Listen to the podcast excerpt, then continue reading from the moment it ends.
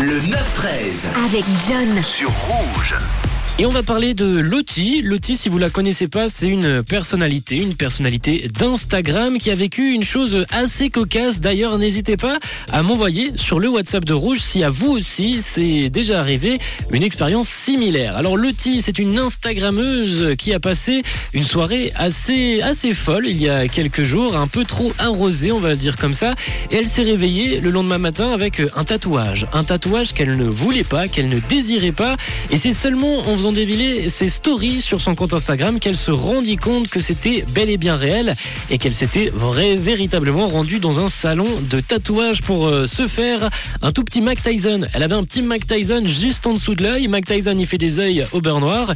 Et ben elle, elle s'est fait un Mac Tyson à l'œil. Et ben elle nous euh, partage sa photo avec évidemment ce petit message. Les amis, ne buvez pas d'alcool. Elle euh, n'a pas grand chose à dire sur la nuit dernière à part le fait que ça aurait pu être évité.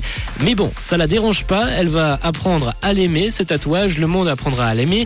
Et sa mère également apprendra à aimer ce tatouage. Est-ce que de votre côté, vous aussi, vous avez caché des petits trucs, des petites choses, un petit tatou ou quoi que ce soit à votre maman? Il y a quelque chose dont vous auriez honte, dont vous avez eu honte par le passé et qui au final n'était pas bien grave? N'hésitez pas, vous pouvez nous le partager directement sur le WhatsApp de Rouge 079 548 3000.